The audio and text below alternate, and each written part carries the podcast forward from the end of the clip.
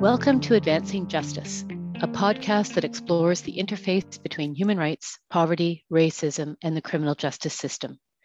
My name is Elizabeth McIsaac, president of Maytree. We're a Toronto based organization exploring solutions to poverty in Canada using a human rights based approach. Joining me today to talk about the issue of anti Black racism in the criminal justice system in Canada and the role of municipalities in confronting anti Black racism is Anthony Morgan.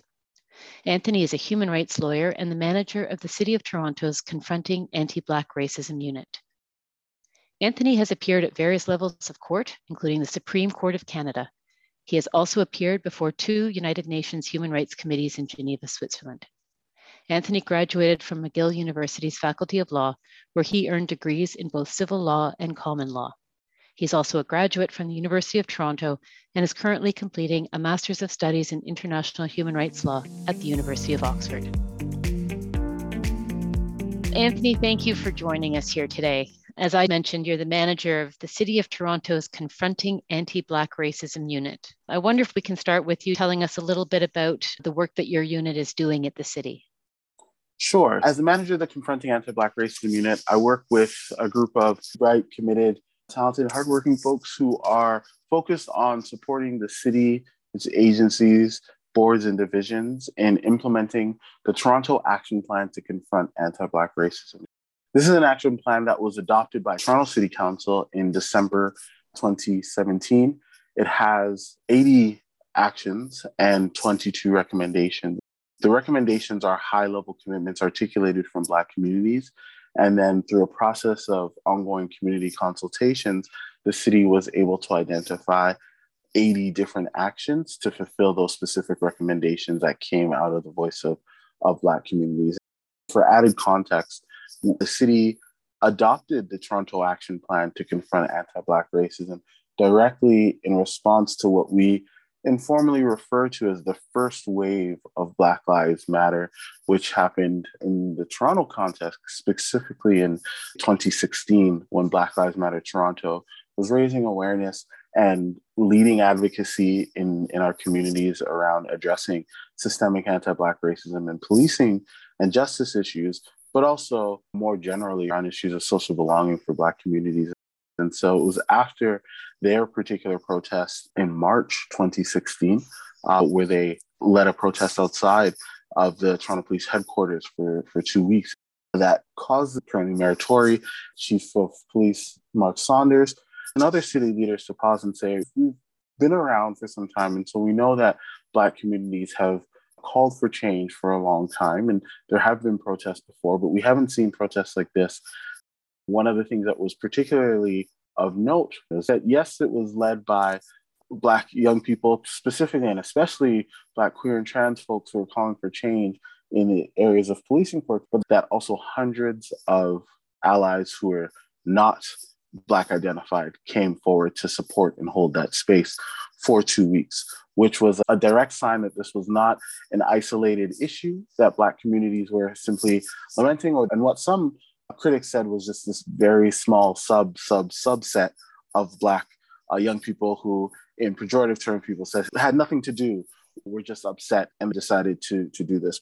But black lives matter toronto was able to demonstrate that there's so much more that was happening. It was not only black communities that were facing this but torontonians from various walks of life were also recognizing that there is a level of well-being and belonging and outright service delivery and experience that Black Torontonians were not being properly afforded and getting to enjoy in the city. That led to an extensive process of several months of community consultation that culminated in the adoption of the Toronto Action Plan to confront anti Black racism in December 2017. So, a very serious city response to a deep community outreach to what was going on. Yeah, absolutely. And building on, uh, there was decades of organizing and, and advocacy from predecessor organizations like the Black Action Defense Committee, which many folks will be familiar with, led by Charles Roach, Lennox Farrell, Dudley Laws, and Sherona Hall in decades previous. And so it, it wasn't entirely new, but it was a catalytic moment for the city of Toronto. None of this is overnight. And the leadership is certainly not overnight. Speaking of leadership, you wear different hats. You're at the city leading this important work and set of actions, but you're also the co founder of something called the Sentencing and Parole Project. I wonder if you can tell me a little bit about that initiative. Outside of my role at the City of Toronto, I like to remain committed to supporting our communities in various ways. And it's actually, I would say, my interest in supporting communities that is where I had done a lot more of the work that I've been focused on in terms of addressing anti-Black racism. It was back, all the way back in 2014 when I was co-counsel with Faisal Mirza, I'm a human rights lawyer by training, human rights and civil litigation lawyer by, by training. At that time, I was working for a legal clinic, the African Canadian Legal Clinic, and we had gained intervener status in a case that went up to the Supreme Court of Canada called RV Nur. That case was focused on addressing mandatory minimum sentences and specifically sought to strike down mandatory minimum sentences for first time gun offenses. So, an individual who'd been charged convicted for their first offense of having a gun. Now, this is not because we're particularly happy to see guns in our communities, but what we we're recognizing was that overwhelmingly, these mandatory minimums in this area was disproportionately impacting Black people, particularly Black young people. And it was accelerating the incarceration of Black communities at astronomical rates, a rates we hadn't seen before when Faisal and I worked on this case, we started really thinking strategically about how do we create ways to support the justice system to be more responsive to the specific, unique needs of Black communities so that we're not just throwing the book at folks with tough on crime approaches to addressing challenges. Through those years of conversation after we uh, argued that case, which did successfully strike down the mandatory minimum for uh, first time possession. We said we didn't want it to be just a, a one off because there's so many other mandatory minimums on the books. Eventually, as his litigation practice advanced and I continued on in my career, he connected with Emily Lamb, another lawyer, and they determined that we collectively could envision a process of developing uh, there's different names for them, but we call them enhanced pre-sentencing reports. Enhanced pre-sentencing reports are used to offset some of the limitations of the standard pre-sentence reports that are given to judges to make decisions on sentencing. We have to acknowledge being inspired by the ways in which Indigenous uh, organizers and community members, and of course, lawyers and advocates, have developed the Gladue approach to provide a more fulsome understanding of the experiences of Indigenous folks. We took that in principle and said, how can we support judges and decision makers to have a fuller picture of Black communities? And so we came up with enhanced pre-sentencing reports that go beyond the, the typical pre-sentence reports and provide those to individuals who are to be sentenced before the justice system, but also folks who are coming up for parole so that parole boards can make decisions on the basis of more accurate, fulsome, complete information. What goes into an enhanced pre sentencing report? And what makes it different from just a pre sentencing report? A typical pre-sentence report looks like a typical government document, name, age, just the charges, and could be a, a three-page government form, whereas an enhanced pre-sentencing report can be anywhere from 20 to 50 pages. And what goes into it? Well, we start with a social context history on the ways in which anti-Black racism manifests in Canadian society. So looking at the ways policies and practices that are embedded within our institutions reflect or reinforce biases, attitudes, stereotypes, and prejudice that are directed towards people of African descent and, and rooted in our unique histories of enslavement and colonization here in Canada. So use that as a framework of understanding anti-Black racism and then point to the ways in which anti-Black racism has manifested in education, employment, housing, healthcare, child welfare systems, immigration and detention, and, and the like. So we take that social context information that's relevant to that specific individuals coming before the, the justice system. So that's the first part of the report. The second part of the report then looks at the biographical history of that individual and where we see the linkages between that social history of Black experiences of disadvantage or disproportionate negative outcome for Black folks, where that individual might have, for instance, been in the child welfare system or been pushed out of school or, or experienced dropout or was streamed into less academically rigorous areas within school or experienced carding or racial profiling. So we look at those different things and say, oh, wait, there's these connections here. They're not to be seen as just a part of this individual's poor life choices, but circumstances that go beyond that individual.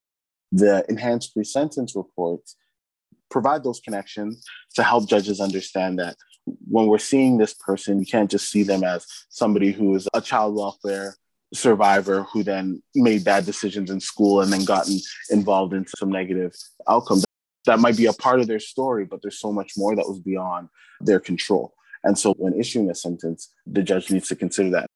And the last part, I should say, what's in those enhanced pre-sentence report is also an identification of specific organizations in community that are culturally specific and culturally responsive to be able to support Black community members in the particular ways that that individual needs support.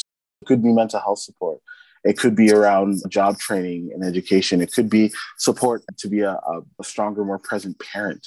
We provide that specific information to the court so that they can also make informed decisions to make it clear that incarceration wouldn't actually bring this person closer to the services that they need to be able to be a, a better contributing member of society. We've been uh, successful to some degree. We as a team are really proud of to help judges make those decisions and connect folks to services and community that would actually help them contribute in more effective ways. So, connecting the individual experience into the systemic issues and then offering a pathway to effective support and resolution. This has been I'm assuming this is a bit of a trial, a, pilot. How does this get embedded more widely? And maybe, first of all, have you seen success? And where you haven't seen success, what happens? We are still in the early stages. The idea has been in the making for some years, as I mentioned, but crystallized in the Sentencing and Parole Project. Officially, it came together in, in 2020, just before the racial reckoning as, as an uprising. But I would say about a year before that, Faisal, Emily, and myself had, had been thinking about this. And there's a parallel process that we're also informed by. Nova Scotia has developed a, a process led by Professor Robert Wright, who's uh, a leader in social work. It's called Impact of Race and Cultural Assessment, so IRCAs, IRCAs. They're very similar process and approach. Ultimately, they've been able to intervene in cases to provide reports to folks to help judges make decisions that are less harsh. The landmark uh, decision in the Nova Scotia context is referred to as Anderson, which was really significant, where the Court of Appeal in Nova Scotia said very clearly that it is incumbent upon the justice system to be responsive to specific needs of Black communities because of their unique histories of enslavement and colonization here on these lands that we now call Canada. And now a parallel, but not exactly the same decision happens in Ontario, and it's called Morris. In the Morris case, the unanimous decision of the Ontario Court of Appeal was released in December of 2021, where the, the courts uh, made really strong findings on the existence and presence of anti-black racism and that it, judges should be thinking about this when they're making their sentencing decisions. And so we have at the level of the ontario court of appeal been able to make serious headway. But before we could get uh, important recognition there are several first instance decisions that had come through the courts that ended up informing how the, the unanimous bench of the ontario court of appeal uh, ruled. I will say that there have been folks who've criticized the decision and saying that it didn't go far enough in the Morris case. I value and I understand those criticisms. What I would say though is if if you look at where we started, if you look at how unfortunately little recognition there has been from the bench, very specifically on the ways in which anti Black racism manifests within all of our lives, but has a very particular impact on Black folks, this is actually quite a dramatic victory for Black communities if you think about what we've been fighting for over several decades, for the mere recognition that anti Blackness and anti Black racism is a part of the fabric of Canadian society, as uncomfortable as it is. You have this strong decision from the Ontario Court of Appeal saying, you know what, there's evidence that demonstrates this. And this is not a direct quote, I should be clear. Uh, my interpretation is the court is saying we would not be responsible as a justice system if we were not at least thinking about how this could have impacted the individual offender's decisions when they participated in a series of events that brought them before the courts. And as the justice system works, you build on that to make it stronger and build and continue to build and evolve it. So it's the first big step for the Ontario Court of Appeal. Yes. Congratulations. Well, well, thank you. I don't want to take full credit for that. That, of course, is amazing advocacy because that case had a number of interveners. It's also not just Black community lawyers or organizers who wanted to see that move forward. There are folks who just saw the value in making sure that we have a justice system that is actually serving the people. And so there are a lot of interveners. Faisal and Emily were the lead lawyers arguing the case, but without the strong contributions from other interveners to say, oh, this is serious, this is real, and this will benefit actually. It's, it looks like it's about Black communities, and in many ways it is, but it's actually about all of us and what we want our justice system to look like. Do we want to continue to move in a direction that brings us too close to the disparities that we see in, in the United States of America? And that's exactly where we're heading. And so, with those other intervening parties, we're able to slow the course and, and I would argue, change course. Well, and as with your description of how the city began its confronting anti Black racism unit, it's about communities working together and pushing uphill to make the change and to get institutions, be they the courts or the municipalities, to act differently and to begin to, to take action in new directions. Yes. And I could say, arguably, there, there probably is no sustainable long term change that doesn't start or have tremendous beginnings with the people who are actually suffering the, the injustices the most. And so it's after ongoing work and agitation at that level that often these systems end up recognizing the importance of making the changes needed to create better outcomes. When you describe the content of what's in an enhanced pre sentencing report, and you describe the description of the context and, and the social systems that Black youth may experience that leads up to their moment in court, many of these systems interface with municipalities comes back Absolutely. to your day job right you yes. talked about carding you talked about educational systems child welfare treatment in, in recreational facilities or housing yes. access or any one of the systems that the city has some ownership over yeah. let's connect up municipalities with the criminal justice system what are the levers that they have and that you're working with perhaps in your role to address the, intersections of poverty and racism in our city in my role at the City of Toronto, part of our activities focus on policing and, and, the justice system. And one of the, the key spaces in which we are in ongoing conversation and working to make changes through what is referred to as the uh, Anti Racism Advisory Panel of the Toronto Police Services Board. And so the Anti Racism Advisory Panel provides advice to the Toronto Police Services Board for them to consider and when they adopt, they give direction to the Toronto Chief of Police for implementation. Now, the Anti Racism Advisory Panel just got an expanded mandate that was adopted early in 2021. So we're essentially the version two. There was a, a version one of the Anti Racism Advisory Panel that emerged out of the Andrew Loku inquest. Andrew Loku was a Black man who, in Midtown Toronto. Was killed in, in his home by a Toronto police officer after the officer uh, appeared at the home because of a neighbor complaint about noise that he was making. Mr. Loku was in the hallway of his home. It was actually an apartment complex that was being rented to individuals living with mental health challenges. So the officers, many say, should have, could have known that it was a mental health call that they're actually responding to, not a typical call where what you see should be interpreted as mere violence or something else happening, or at least they should have been prepared for that. But ultimately, what happens is the officer shows up on scene, sees Mr. Loku, and he was carrying a, a, hammer when he was seen. And, and within seconds of laying eyes on him, Mr. Loku was killed. Um, and so out of that, there was a lot of the agitations and organizing in Black Lives Matter Toronto. So this kind of comes full circle. So this happens in, in the summer of 2015, and Black Lives Matter Toronto picks up their advocacy around that time that ends up culminating in the protests of 2016. One of the, the major triggers was that the then Attorney General had not read the SIU report after it had been released for some time about what led to the killing of Andrew Loku. That was a, a kind of a last straw because it was such a painful uh, moment for Black communities for the Attorney General to have that report for some time and not have read it by that point led to the protests that we saw. There was an inquest into the circumstances and it was determined that it was a homicide. There were several recommendations that came out of that inquest. One of the significant ones was developing a community advisory body to the Toronto Police Service Board to ensure the establishment of an advisory panel to advise the board on issues of racism and ensure that it's not just anti-black racism that Toronto Police Service uh, understands, but the intersection between mental wellness and anti-black racism.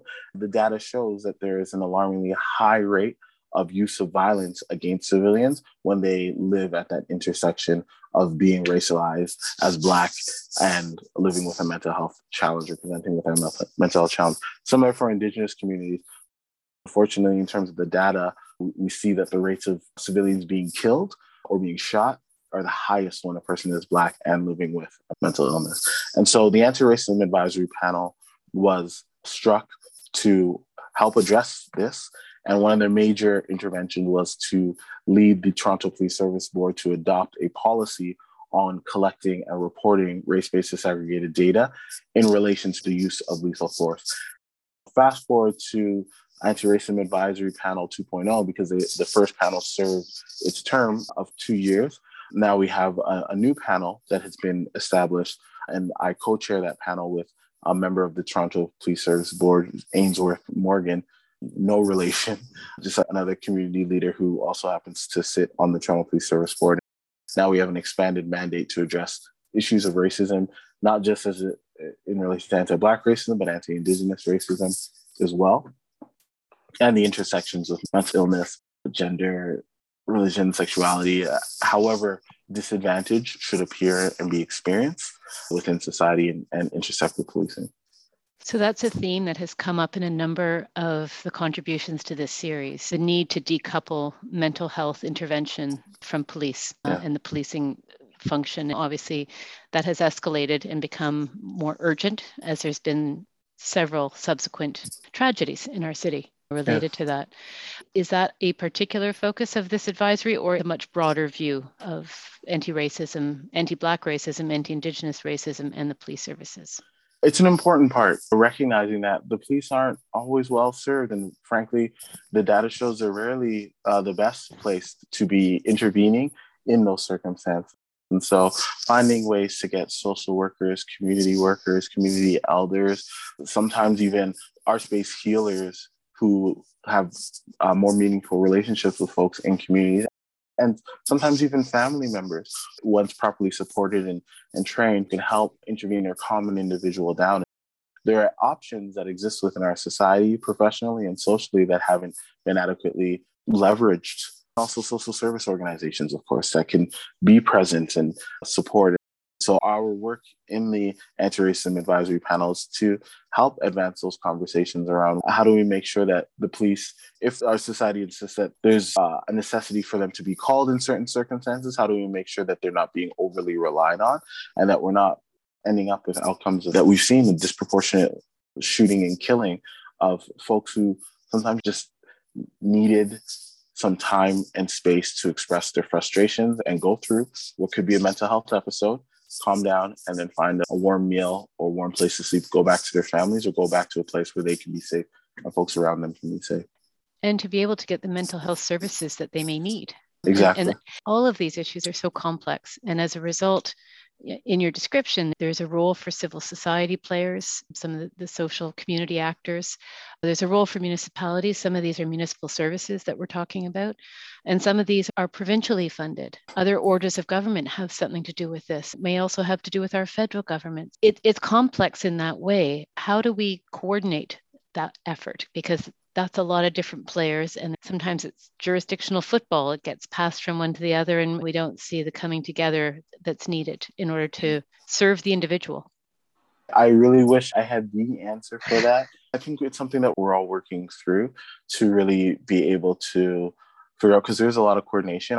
Our Canadian Constitution, 1867, and of course repatriated in 1982.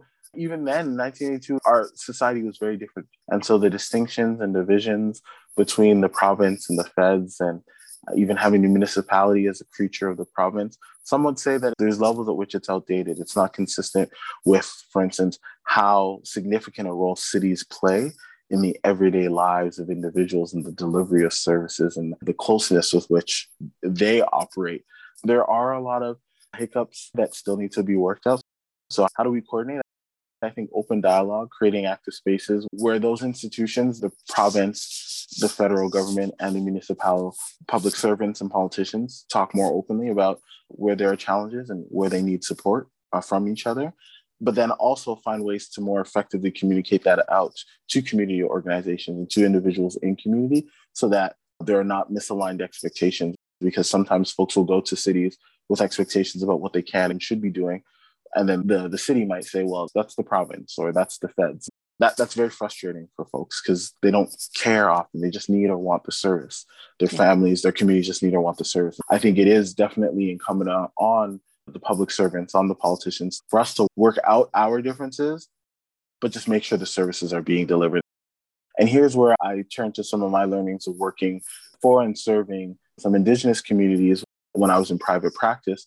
There is what's referred to as Jordan's principle in the child welfare context, Jordan's principle can be complex. I don't want to give a, a full blown lecture on it, but essentially the idea is because Indigenous folks fall primarily under federal, almost exclusively under federal jurisdiction in terms of Indigenous services, but when it comes to healthcare services, that's primarily pr- provincial. What is happening for decades is that children in particular have been underserved, not served, or very poorly served. What would happen is a child would present themselves for healthcare services, and the province would squabble with the feds around who's going to pay for it.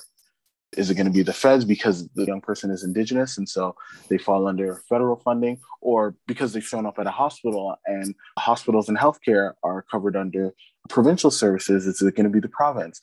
And so while this squabbling was happening, children and whole communities were being terribly served. But Jordan's principle was eventually acknowledged and recognized as law. And Jordan's principle says, you know what? government just provide the service, figure out who's going to pay for it after. Do not let the squabble around not knowing who's going to pay stop or slow your ability to provide the service. Just immediately, it's a young person from Indigenous community, serve them, give them what they need, give them what all Canadians are entitled to, or all folks uh, within this jurisdiction are entitled to, and you'll figure out the pieces after. I think there's some value in thinking about how Jordan's principle could and should inform other jurisdictional squabbles, frankly, that we get into when it comes to serving broader populations. Now, I want to be careful in saying that I don't think that every community's relationship to the government is the same as Indigenous communities, and therefore we all should get the same treatment. That's not what I'm saying. I'm just saying that there are principles there that show that we can find ways to resolve some of these constitutional challenges in ways that ultimately help the well being of vulnerable people. How do we build on that knowledge and expand it so more vulnerable communities, more folks who are experiencing disadvantage can be properly served? The constitutional should yeah. not prevent an individual's human rights from being realized. That's the work that we're trying to push forward. How do we bring a human rights approach to, to thinking about these things? And I think it's things like Jordan's principle. It's things like Gladue. It's things like an enhanced pre sentence uh, report where you're bringing the individual's lived experience to the center of the decision, of the action that to be taken. And that puts the dignity of the person in the center. And that's where we have to be. Uh, and that's critically important and, and not asking for this sort of artificial splicing of the individual. There are people who are Black and Indigenous, right? And so you find where these challenges exist, where you hear some unreasonable conversation about who's going to serve this person. Well, you can't say they're more indigenous than they are black if you ask them they're, they're, as much indigenous as they are black or you can't say oh this person do we serve them as a woman or do we serve them as an indigenous person they are an indigenous woman You can't splicing the way in which our systems often require folks to contort themselves in inhumane ways to get services that they deserve. We have to build past these limitations in the way in which we function through government to make sure that people are being served in their full self so they do not have to cut off parts of themselves to get service. And that goes the full spectrum. Queer and trans folks who also have, live at different intersections of identities. We have to be building systems that are adequately responsive uh, and supportive of these individuals in their wholeness. And that, uh, like you said, goes to the core of their dignity. I think that's a perfect final word. oh, Anthony, I'm, I'm so grateful for your time this afternoon. I think you've shed a lot of light on some of the questions we've been coming to and, and trying to think through as we look at the Advancing Justice series. I'm grateful for your time this afternoon and for the experience you brought to the conversation. Thank you. I really appreciate the opportunity to share with you, Elizabeth, and it's always a great opportunity to chat. Thank you for listening to this episode of our podcast, Advancing Justice with Anthony Morgan. To hear all episodes in this series, please subscribe to this podcast on Apple Podcasts, Google Podcasts, Spotify, or Stitcher. You can find the full transcript of this conversation, links to resources, and other contributions to our series on the Maytree website at www.maytree.com.